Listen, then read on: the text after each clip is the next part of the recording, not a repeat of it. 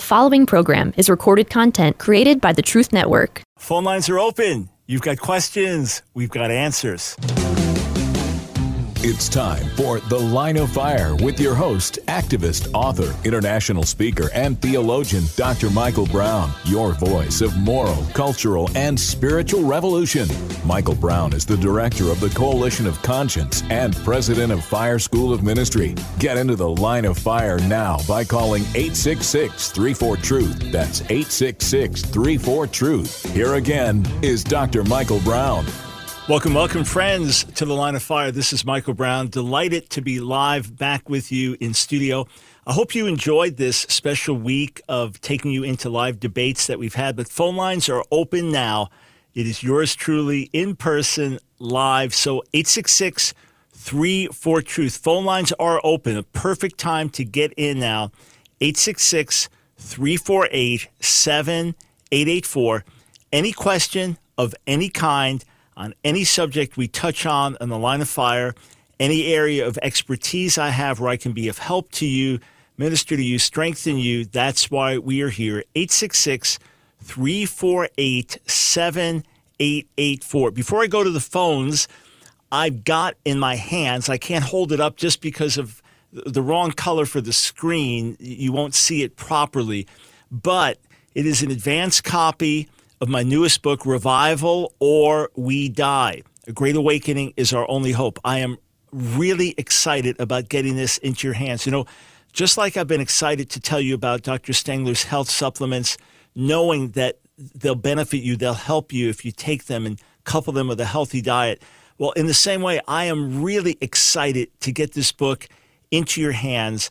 This is the last day to pre order the hardcover signed copy uh, we hope to have them in any day. COVID has messed up all publishers, and printing schedules have gotten a little funny. We hope to have these in very soon to sign and send out with you.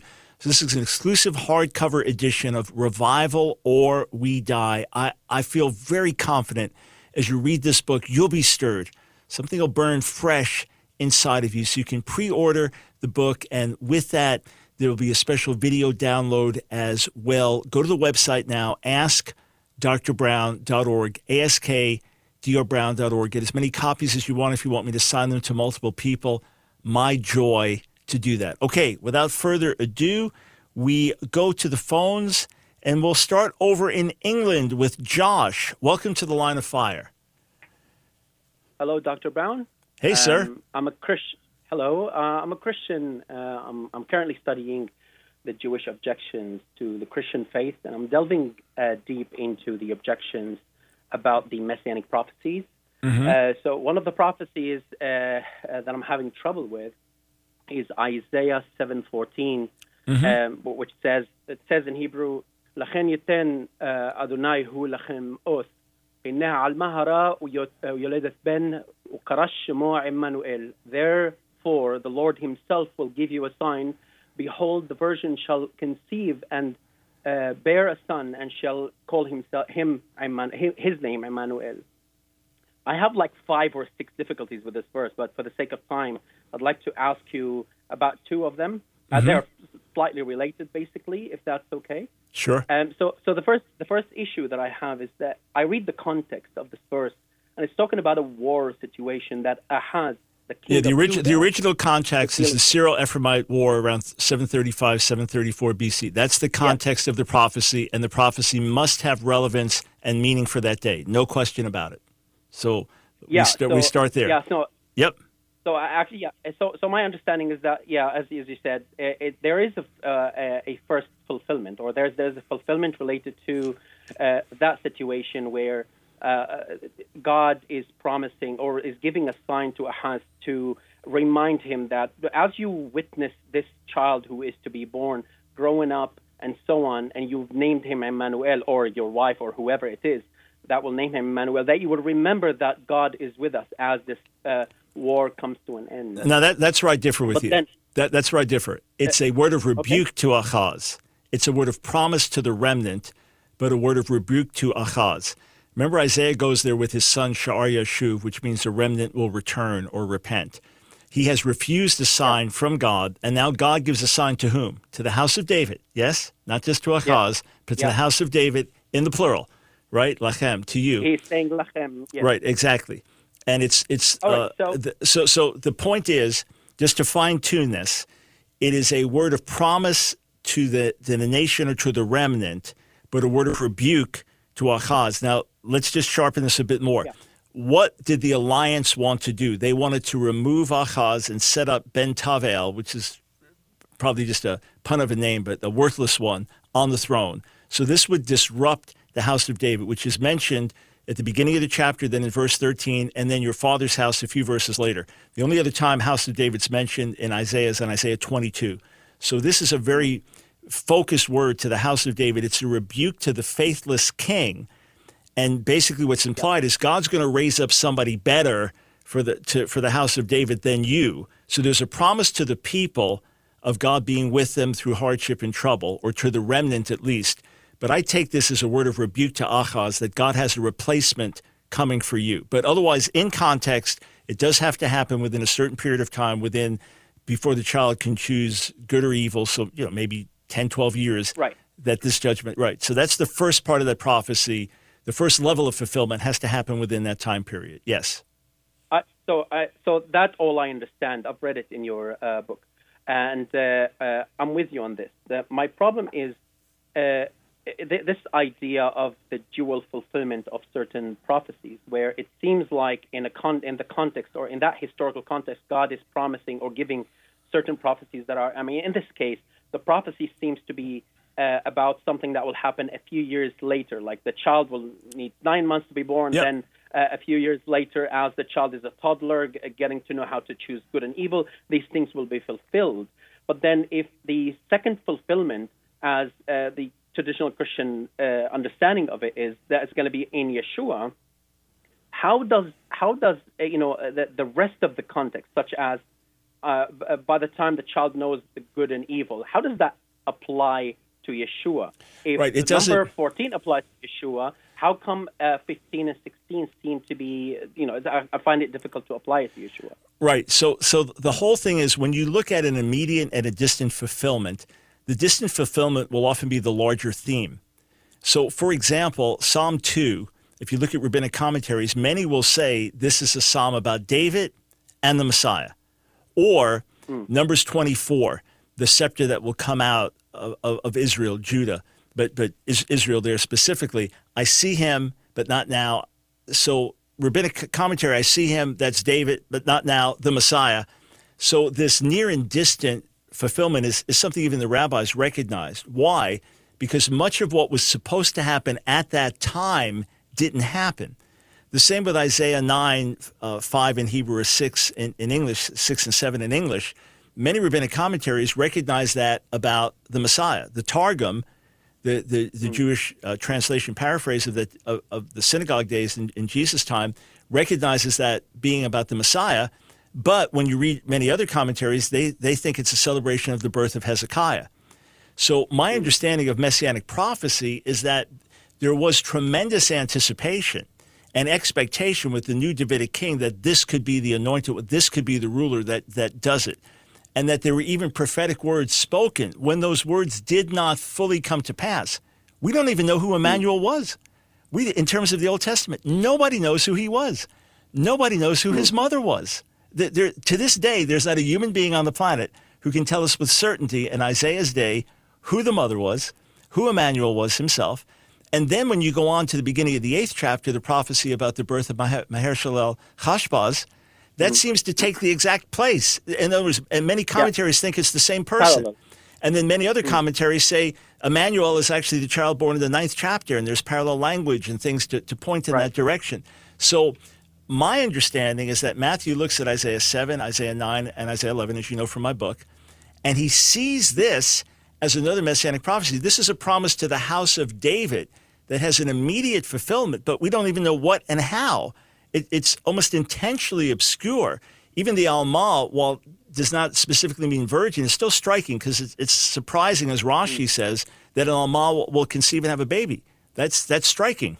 And then elsewhere in Song of Solomon, Rashi says that the Alamot, the the alma in the plural, that those are virgins.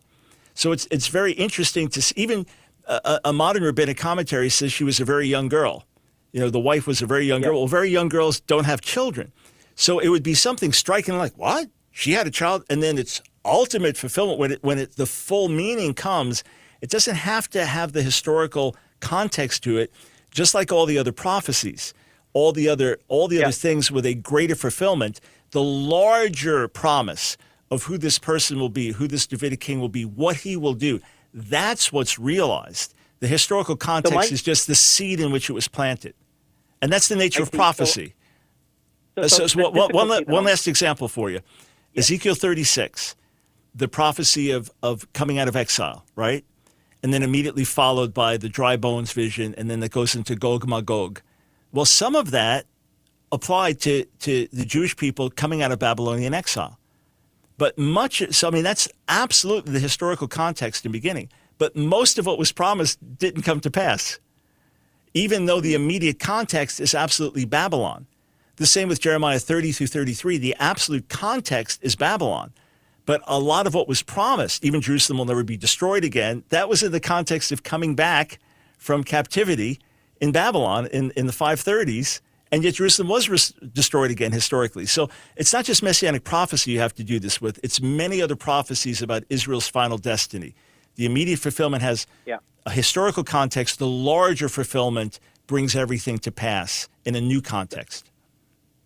I understand. I, I'm, I still have a, a, a slight problem with uh, this um, uh, take on the on the text. Uh, is that uh, what you mentioned Psalm two that certain uh, uh rabbinic uh, commentaries say that well, it, it's about uh, David and it's about the coming Messiah, so there's a dual fulfillment. Well, I understand that the text, the genre of the text is uh, po- poetry, and so there are no specific historical events that are being described. It's not very right, but but it's but it's a no coronation psalm in that way. In other words, we read it now like that, but it was written in history back then.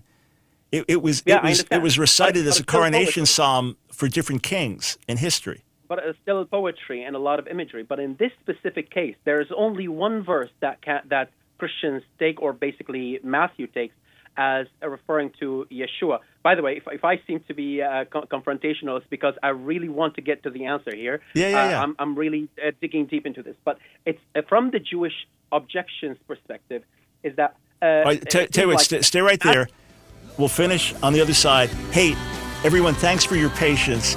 I'm in the process of potentially even writing a whole monograph on this. And in my Isaiah commentary I'm working on, I spent a ton of time on this. So I've been so focused on this. I'm totally with Joseph in getting clarity here. All right, we'll be right back. Stay right there.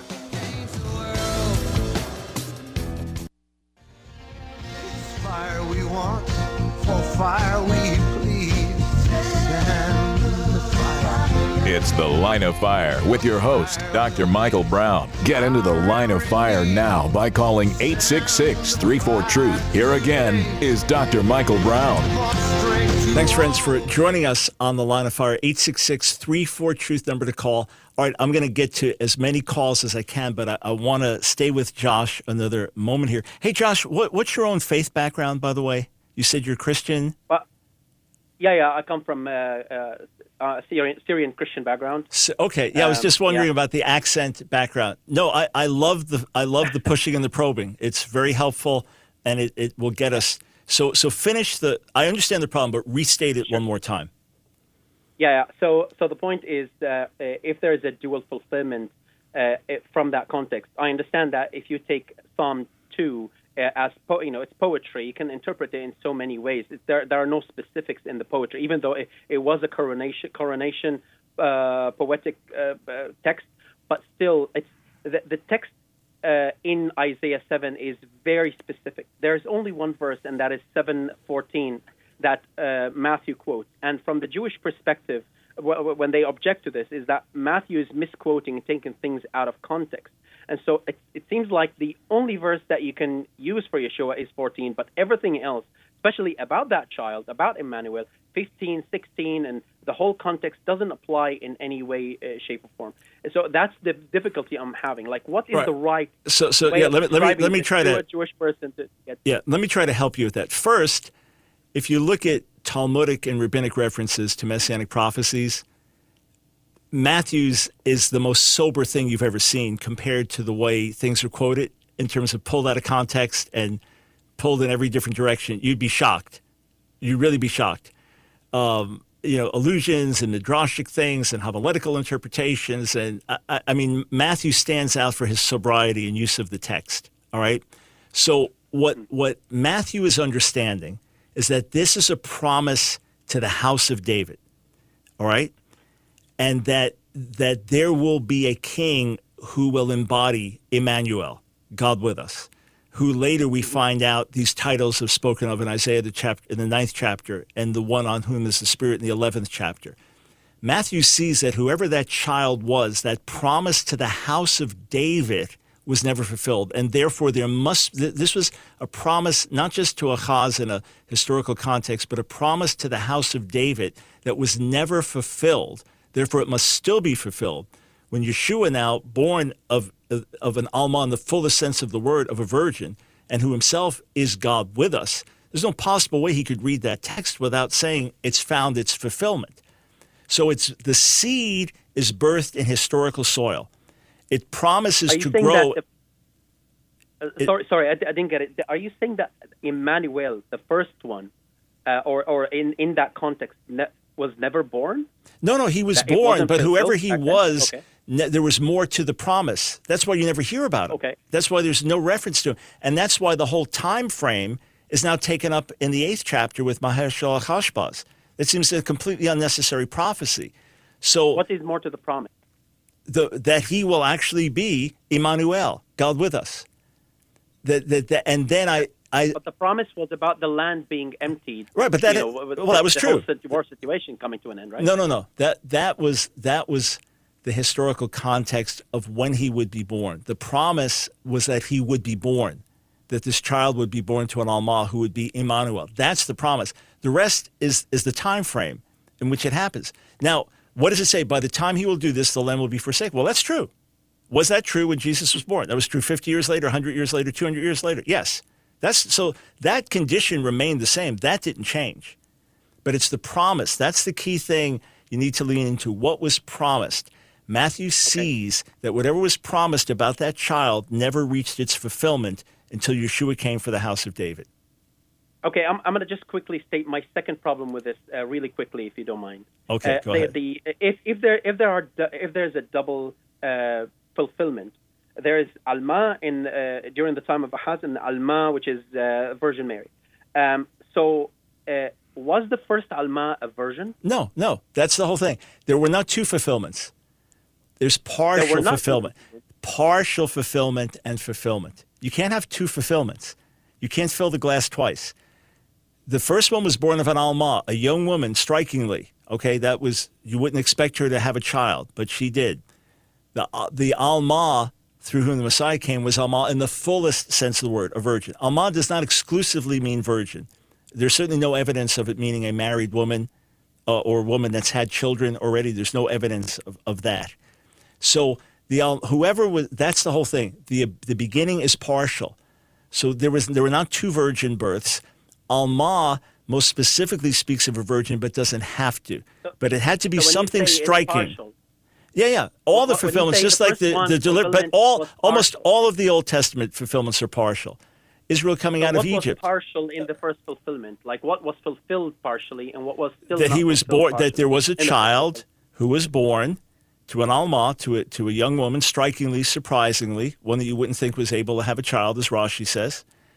That his name was Emmanuel, and that, that that that was his name, but he did not embody who Emmanuel was. We don't even know who it was. There's not even a reference to him. Is that Is, what Rashi says? That that didn't happen. Oh no no no no! Others say that some think it was Hezekiah. Others don't think it was Hezekiah. It was either some think it was Maher-shalal Hashbaz. Some think it was the son of Ahaz. Nobody knows for sure. None of the commentaries know okay. for sure. I'm gonna so I'm going to end it here. I'll, I'll be listening again and uh, studying your response again, and maybe uh, next time I'll, I'll call. I have more problems with this verse particularly. Yeah, yeah. Uh, but uh, yeah, I like to hear so I don't take too much time. But I really thank you very much, Doctor. Oh, hey, Josh, let me just say this. I have been so focused on this, and as I said, I, I actually have a proposal and to write a whole monograph on it, plus writing Isaiah commentary. So I have dug and dug and dug and dug. And it, when you understand the concept of fulfillment, just think of it like this. And that's why I took extra time. I, I apologize to other callers because I never do this on a Friday. Spend so much time. So, Josh, t- take this as an honoring of your seriousness and wanting to get this right. Think of this as like threads that are just hanging. You're reading the scriptures like, well, who was this? How did this? What what actually happened? Who was this child? This, or or when you go th- read Ezekiel 36, right, and then 37, and and think, okay, when that's supposed to be Babylonian exile, but it only partly happened. There was a historical context. When you come back to the land, then you're supposed to have a new heart and this and this and this. Read Jeremiah 30, 33 to 33. All the things that were supposed to happen, only some of them happened. So it's, it's this whole thing with the Hebrew Bible that some of what was promised happened, but the rest didn't. And then when, to me, if I was Matthew reading this, it would so jump off the page to me. It was like, how, how was this missed? And I, I feel confident that it's one of the things that Yeshua opened the disciples' eyes to in Matthew 24. Hey, bless you, Josh. Uh, keep studying, and we will interact again, God willing. 866 34 Truth. Let's go to Joseph in Sioux Falls, South Dakota. Welcome to the line of fire. Hi there, Dr. Michael Brown. How are you today? Doing well, thank you. Wonderful. So, my question this time is regarding Matthew chapters 1 and 2. Mm-hmm. There is a reference to an angel of the Lord that appeared to Joseph. Mm-hmm. And basically, my question is I know a lot of commentators and people who study scripture believe that Jesus is actually the angel of the Lord that is throughout the Old Testament. And so my question is with the angel of the Lord being referenced again in Matthew 1 and 2, and yet Jesus has already been is, is in the womb of Mary, how does this connect to, to what is commonly known as the the the thought of the angel of the Lord. Yeah, it's it's a great question, but it, but it, it doesn't connect. In other words, it's it's a totally legitimate question, uh, but it doesn't connect. Number one, not every time that it speaks of the angel of the Lord in the Old Testament is it speaking of the Son of God, speaking of Jesus. In some clear cases, it is like Exodus three being one of the clearest of all, uh, but it's not always. And we know there are many angels that God sent, right? Some with names Michael. So here and there, there is a distinct one, the angel of the Lord, who is who is the messenger. Uh, I, I, just want to grab grab the verse that that we're um, that we're looking at here. In um, here we go. So so in in in Matthew one, yeah, it's it's not talking about the Son of God being the angel there. It's just an angel uh, and, and we know that the angel that was doing most of the communication, um, that the angel that was doing most of the communication at that time was Gabriel, right? He's the one that appears to uh, to Zechariah in Luke one. He's the one that appears to Miriam, Mary in Luke one. So uh, this is just an angel, a messenger. Could have been Gabriel, but it doesn't tell us by name. So it certainly was not Jesus here on earth and, and the Spirit of the Son of God coming in angelic form. certainly wasn't that.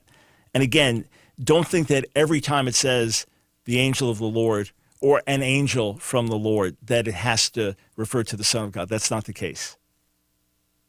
There is a scholar that I watch quite a bit, and I've I have two of his books, and he actually has an interesting thought, and that is that the word of the Lord uh, is actually all uh, represents Jesus as well. Like, for example, when the angel of the Lord spoke to Elijah, and then he then speaks to the Lord again on uh, on uh, Mount Sinai or Mount mm-hmm. Horeb, mm-hmm. and he basically believes that the Word, because in John it says in the beginning was the Word, right? That the Word of the Lord is actually uh, is actually the Lord, uh, the Lord Jesus. Um, in those passages, yeah, I, I mean there there's some. I, have a, a, colleague that that read the scripture like that as well. That wherever it says the word of the Lord came to, that it was actually the Son of God coming to someone. Um, I, I, don't I don't read it like that myself. I, I don't see that. You know, we know there there are plenty of aspects of the word of the Lord just in terms of God's words, what He communicates. In other words, it's not that everything that God ever communicated is therefore the Son of God speaking because He's the Word made flesh. Rather, uh, there are times when God comes to manifest Himself, make Himself known, and that's what He does through the Son. Hey, Joseph, I appreciate the questions very much. We'll be right back.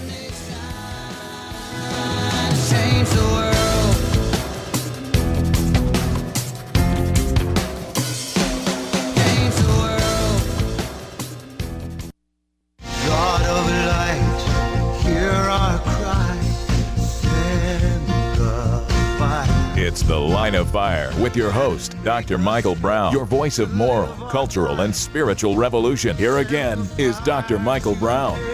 Thanks, friends, for joining us on the Line of Fire. I am so excited to be back live in our home studio. I hope you enjoyed the excerpts from debates that we played for you during the week. If you missed any of them, just go back to our YouTube channel, Ask Dr. Brown, ASK Brown, or our website, askdrbrown.org, 866 348 7884. You can still pre order signed, numbered, hardcover edition. This is a special printing we hope to get in any day from Destiny Image. My brand new book releases next week, Revival or We Die, with a special video download to go with it. I am confident this book will stir your heart as you read it and ignite something fresh in you to, to revive your own life and to believe for revival in the church and with that America shaken for the gospel, for the good. So go to askdrbrown.org. Right on the home page, go ahead and order as many copies as you want. If you're part of a congregation, your local church, get one for your leaders there, get them for friends. I, know this book will minister to you as you read it because I know how the Lord ministered to me as I wrote it. All right, we go to the phones. 866 34 Truth, starting with our buddy Eddie in Madison, Connecticut. Welcome to the line of fire. Dr. Brown, great to talk to you today. How you doing? Doing great, man. Thanks. Here's the the issue we had this past week. We're talking about it's almost twofold, Dr. Brown. The ending of Mark 16. And I Mhm. said, I don't think that's the real ending, but if it is, Jesus said these are the signs, and the sign is something you see, I think, like a stop sign. He said these are the signs that believers are going to do speak in tongues, healings, cast out devils. Right. And then you got the two that nobody sees. So you say, Lord, what signs were these that nobody sees? Drinking poison and picking up serpents. So I said to the group that we're talking to, I said, guys, the only problem I have with this, and and I could be 100% wrong. You hear Dr. Brown's teaching on the gifts for today. If you go into charismatic church, Dr. Brown, tongues is 98% of people are doing that. 95% are believing in healings. Devils are being cast out, but then you go to those last two, and you don't even hear of them, or you don't even see them, and you don't even hear them talked about. So you say, wait a minute, wait a minute. Was this the real ending of Mark? Was this some guy adding it to make it a better ending? I don't. I never seen a sign of a guy with a serpent or drinking poison. I wouldn't even know how I would see that. Right. In order to see it, it would almost be like, hey, look, guys, I'm drinking. If a guy drank poison on the side uh, behind his, uh, his garage, how am I going to know that's a sign? A sign is, guys, here's a sign right here. Right. So, so you have you have churches, Eddie, um, like in West Virginia in particular, but some other places where they actually try to do this. You know, they're, they're going to handle snakes. This is a sign of their faith, or they're going to drink poison, and some are supernaturally protected. Others have died tragically, and then because they don't believe in doctors, they've died agonizing deaths. It's it's very sad. My understanding is that no, it's not the original ending of Mark, but I do believe it preserves authentic words of Jesus. Now, we know in, in, in the book of Acts, in the last chapter of Acts, Acts 28, that Paul's bitten by a serpent and everyone thinks he's going to die. And when he doesn't, they're all shocked. So, so it is recorded that that happened. The question is, does it happen more? The drinking deadly poison won't affect him. I have heard testimonies. Uh, one I heard from someone that knew the, the family personally of a believer, a Palestinian believer in a Muslim family, came to faith. And when he came to faith, his father was going to kill him as the, as the honorable thing to do because he wouldn't deny Jesus. So had him over for a meal and poisoned him. And when his son drank the poison, ate the poison, was completely untouched, the father became a believer. So perhaps this happens more than we realize. The taking up serpents could well be a spiritual metaphor. You know, in Luke 10 19, Jesus says that we'll tread on serpents and scorpions. That's the language of, of Psalm 91. That could have to do with our spiritual authority. And that would be something demonstrable where the gospel goes into an area and powers of darkness are broken in Jesus' name. So, although it literally happened to Paul, and it may may also happen more often, you know, we have friend in India was bitten by a cobra twice and survived that. Uh, you know, I mean, it's massive. I'm laughing at at the intensity of the the world they live in, but they it was the cobra was in the wall of the house, and the person had these two massive wounds on their body. It was crazy. So it could be just in our world it doesn't apply as much. It's certainly nothing that we attempt to do to prove something uh, any more than we, we get somebody infected with sickness so that we could pray for them. But one of two answers. One, it happens more than we realize in different settings in different parts of the world. Or two, the, the last thing about taking up serpents is, is mainly understood metaphorically because of the language that we have in other places. So I believe it's authentic and real, and we do see some of it again outlined in uh, that it happened to Paul as well in the book of Acts. So that's how I understand it. Real words. Uh, we're not to do the snake handling thing to prove something, but this has happened uh, around the world many times and has been demonstrable, and there are testimonies that come that come out of it. That would be my answer. Right. All right. Thanks, thanks, You- Todd. But I but you did say the ending was you don't think it was the real ending? No, no, not the original ending. No, it's definitely uh, It there. There's a, a clear. Either it ends in verse eight, okay, which which would be very odd, but one of the the top Mark scholars in the world now um, that I was talking to believes it ends. So here, this would be the last verse. And they, the women, went out and fled from the tomb, for trembling and astonishment had seen them. And they said nothing to anyone, for they were afraid. Now, that would be an odd way to end it. One of my friends, Dr. Craig Keener, who's working on a massive Mark commentary now, thinks that's the original ending. And it's for you to say, well, we have to go tell the message. Now we have to go tell everyone that he rose. Um, otherwise, you have a shorter ending that's been preserved and the longer ending. The longer ending is in what's our in our Bibles, verses 9 to 20. The reason we say it's not the original ending is there's an immediate change in subjects about who's being spoken about, and then different vocabulary is used in the Greek as opposed to the rest of Mark. So it's clearly not the original, but my understanding is that it did include authoritative words of Jesus.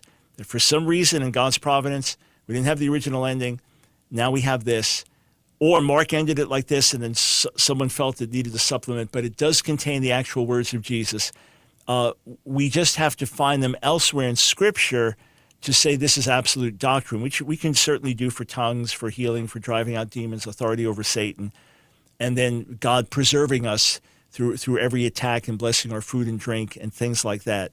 But for sure, and you know this, you understand this, you're a common sense guy from New York. Uh, we don't go out and drink poison or or pick up venomous snakes just to, to prove our faith. Hey, thanks as always for the discussion. This must be some Bible study you're part of, man. The good thing is you're all still together. That's the nice thing. You're all still friends. You're all still together. All right. 866 34 Truth. Let's go to Tyler in Tampa, Florida. Thanks so much for holding. Welcome to the line of fire. Hey, Dr. Brown. Hey, I had a question about um, Deuteronomy 32 and uh, a kind of like uh, a wor- the Deuteronomy 32 worldview that is popularized by uh, Dr. Michael Heiser. Um, basically, I mean, I'm sure you're familiar with his work.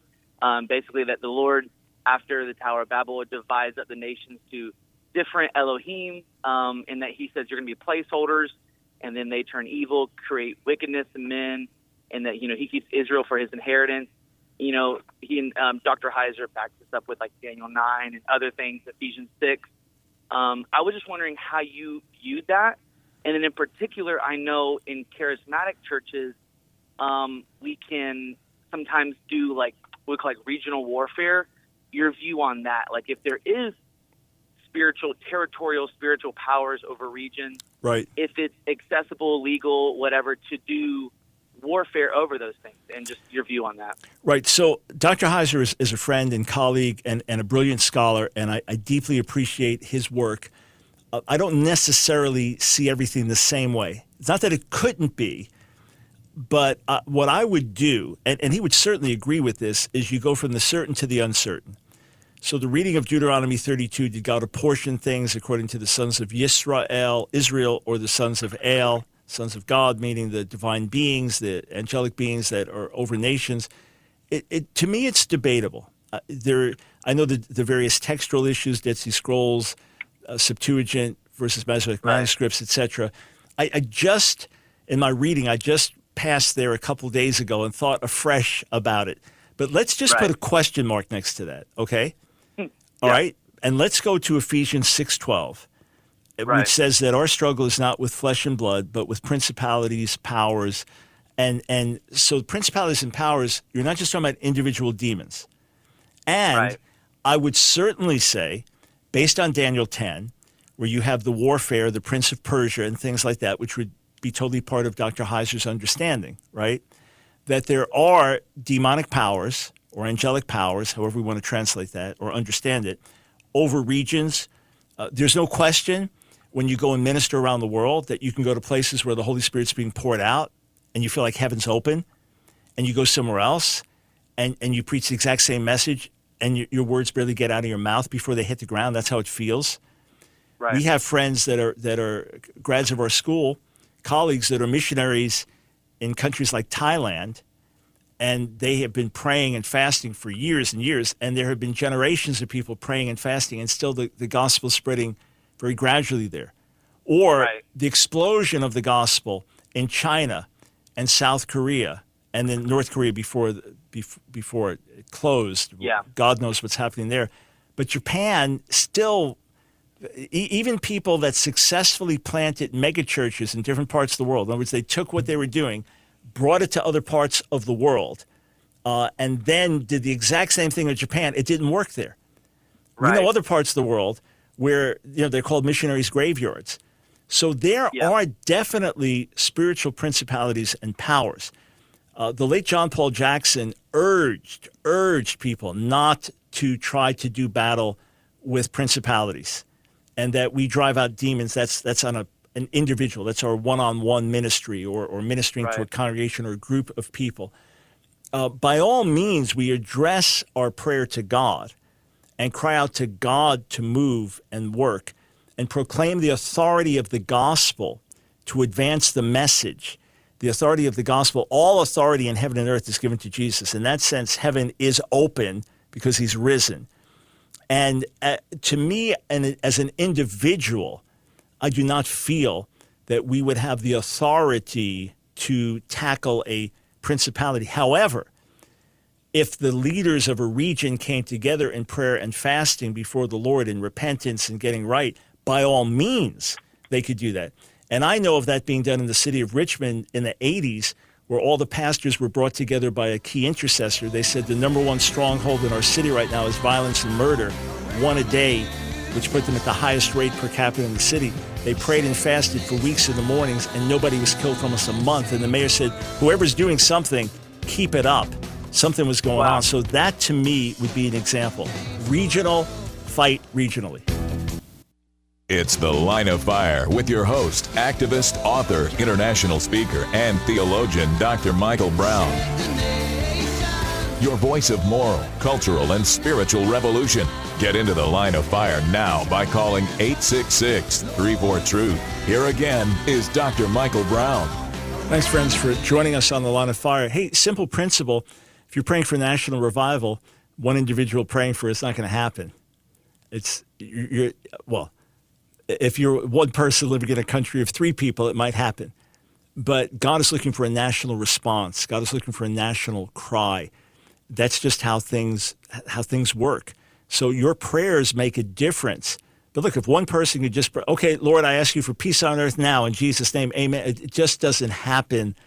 Like, Lord, come soon, uh, come now, Amen.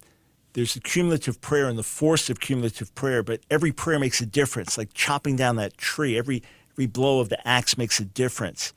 And then with our individual ministry outreach, absolutely life and death. All right, back to the phones. Let's go to Anthony in Lake Charles, Louisiana. Welcome to the line of fire.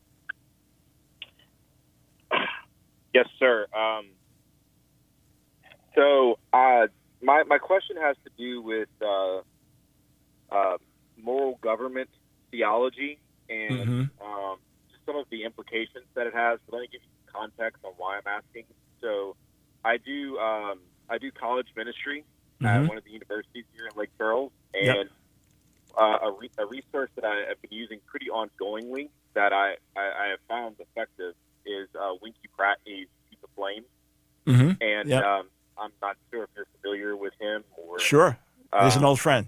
and uh, and so, however, um, I know that he was really influenced by Charles Finney, Yep. um, and Charles Finney, I, I guess, is the the label that's been put on him is moral government theology, Mm-hmm. um, and which appears to be, you know, a little little Pelagian. Um, so, I, my question, I guess, like, what are your thoughts on some of the implications that even like you would find in Youth Aflame? I mean, I'm using it. Students are actually like, like having a growing hunger for God and for holiness, and Right. so I can't deny that. But like, for instance, like one of the implications of this seems to be that like Winkie Pratney thinks that like you you don't have to sin if you're actually like you can actually be so in love with Jesus that like you don't have to sin. You can live right. you can live a life that doesn't have to intentionally sin. Right. So so uh, doesn't believe. Go ahead. Right. Number one, I don't I don't see that as flowing necessarily out of different atonement theologies. So the moral government that would, would be more or less that that Jesus takes the representative punishment as opposed to penal substitutionary atonement or simply substitutionary atonement where he dies in, in our place. Finney, I think, came at things in a logical way and recognized, okay, Jesus did not take on all of our physical sicknesses. Uh, he he did not uh, he did not go to hell forever, etc. In other words, it was the representative punishment of death that he suffered, by which God forgives us.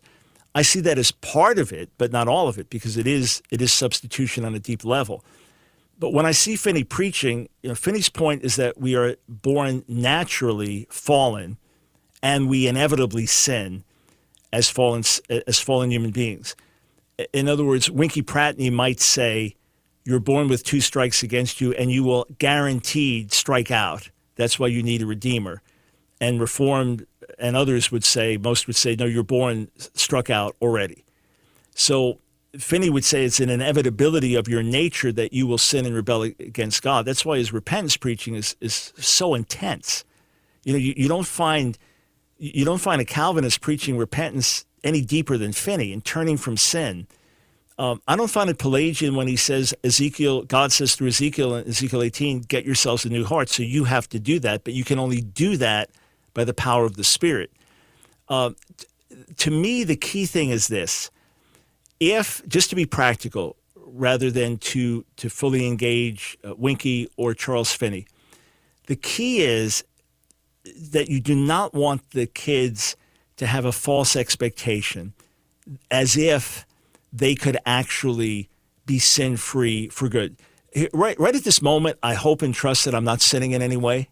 In, in all of my consciousness at this moment, as I'm speaking to you, I'm speaking with a pure heart to honor the Lord, to bless you, to, to help listeners, etc. But the idea that I could perpetually be sin free in this body, in this world, is contradicted by my experience of 50 years as a believer uh, and by Scripture to me.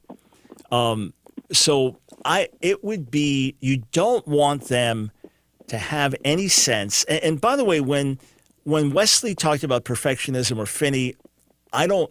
My understanding was they weren't saying that you can reach complete and total moral sin-free uh, perfection. Otherwise, Finney would not have emphasized revival as much as he would, you know, recognizing the, the backslidden state of much of the church. So, what I would want these young people to be is grounded in the love of the Father.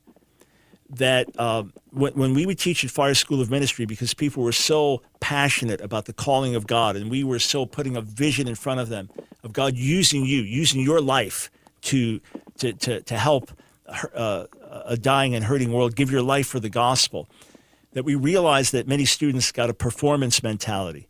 They had to work harder, they had to pray more, they weren't doing enough. So we intentionally shifted our emphasis while still making a very radical call. Our, our school motto was by life or by death, you know, for the gospel.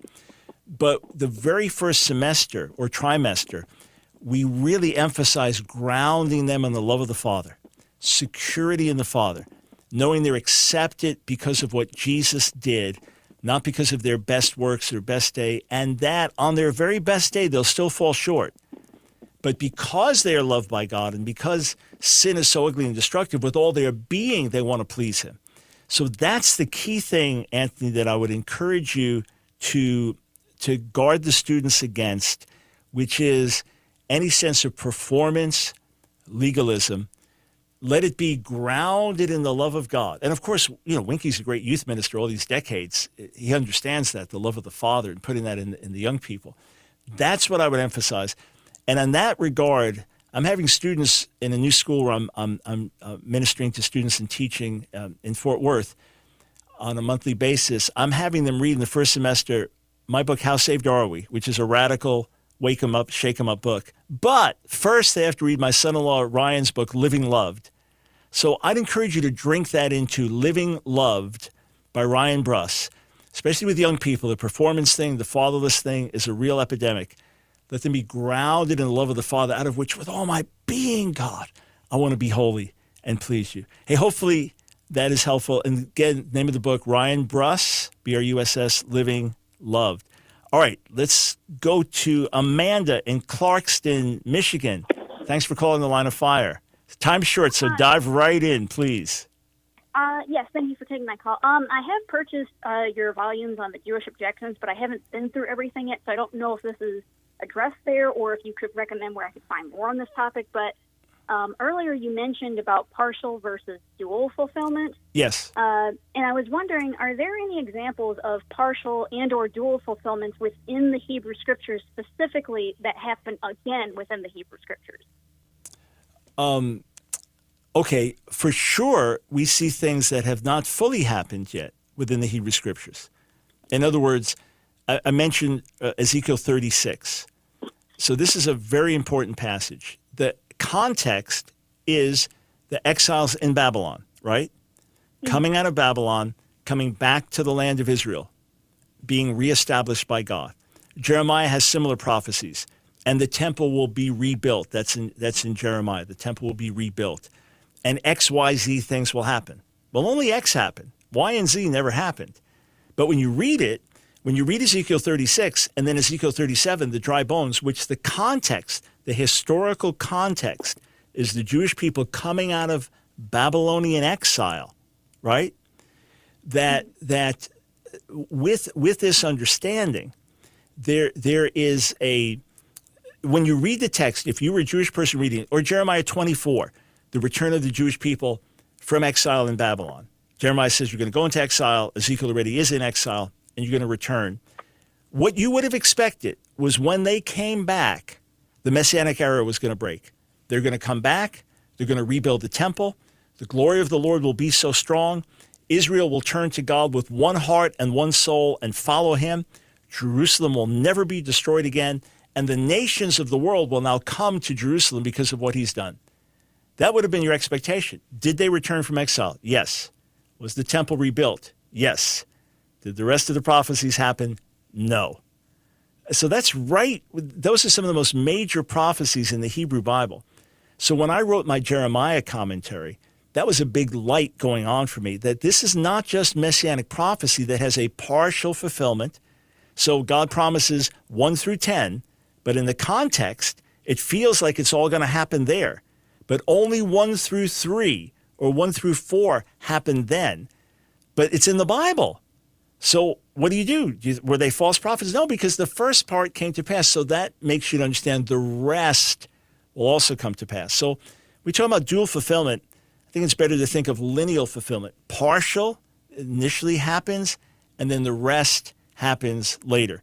So the most major prophecies that are spoken of the most frequently in the Hebrew Bible, the, the return of the Jewish people from Babylonian exile, the restoration of the exiles from, from northern Israel, all of those prophecies, the biggest parts of them has still not been fulfilled, even though there were historical contexts. Another example would be Jeremiah 30 through 33. And even when it says, be restored, Jerusalem rebuilt, and Jerusalem will never be destroyed again. But it was. It was. Well, then that means that there is still this time to come when it will never be destroyed. Hey, friends, remember, go to the website now, askdrbrown.org. Last day to pre order special signed, numbered, hardcover edition of Revival or We Die. It's a book you want to get. Another program powered by the Truth Network.